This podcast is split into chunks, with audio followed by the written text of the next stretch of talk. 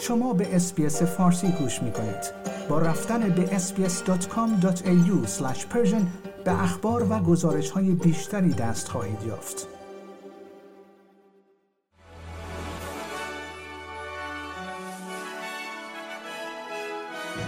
درود بر شما شنوندگان عزیز نیو سرد هستم و این پادکست خبری روز جمعه 6 اکتبر سال 2023 است هر دو طرف احزاب سیاسی استرالیا به محکوم کردن ویدئویی که برای سناتور بومی لیدیا تورپ ارسال شده است ادامه دادند. این ویدئو نشان می‌دهد مردی با انجام اظهارات افراطی پرچم ملل اول را با آتش می‌کشد و درود نازی میفرستد. هنوز مشخص نیست که این ویدیو مستقیما با همه پرسی 14 اکتبر صدای بومیان به پارلمان مرتبط است یا نه.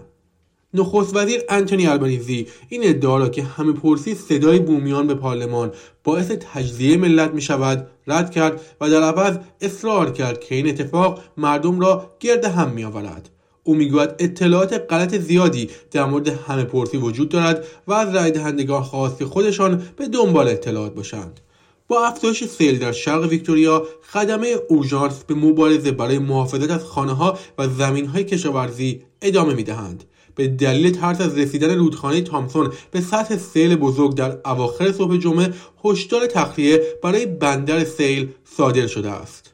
یک گزارش سالانه نشان می‌دهد که اکثر افسران پلیس کوینزلند که به حمله یا استفاده بیش از حد زور متهم شدند از مجازات های انضباطی فرار کردند از بیش از 5500 اتهام در سال گذشته هزار مورد پیش رفتند و 90 درصد آنها با جریمه انتظامی همراه نشد گزارش جدید حاکی از آن است که افزایش تعداد واکسیناسیون آنفولانزا می تواند جان 500 نفر را نجات دهد و به ذخیره حدود 500 میلیون دلار در سال در نیو ساوت ولز منجر شود. گزارش کمیسیون بهرهوری ایالت می‌گوید که با واکسیناسیون سالانه تا دو میلیون نفر زیر 65 سال می‌توان به این هدف رسید.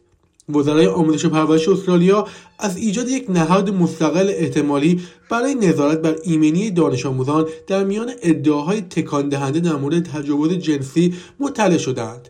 وزرا برای صحبت درباره ایمنی کودکان در هوبارت ملاقات کردند.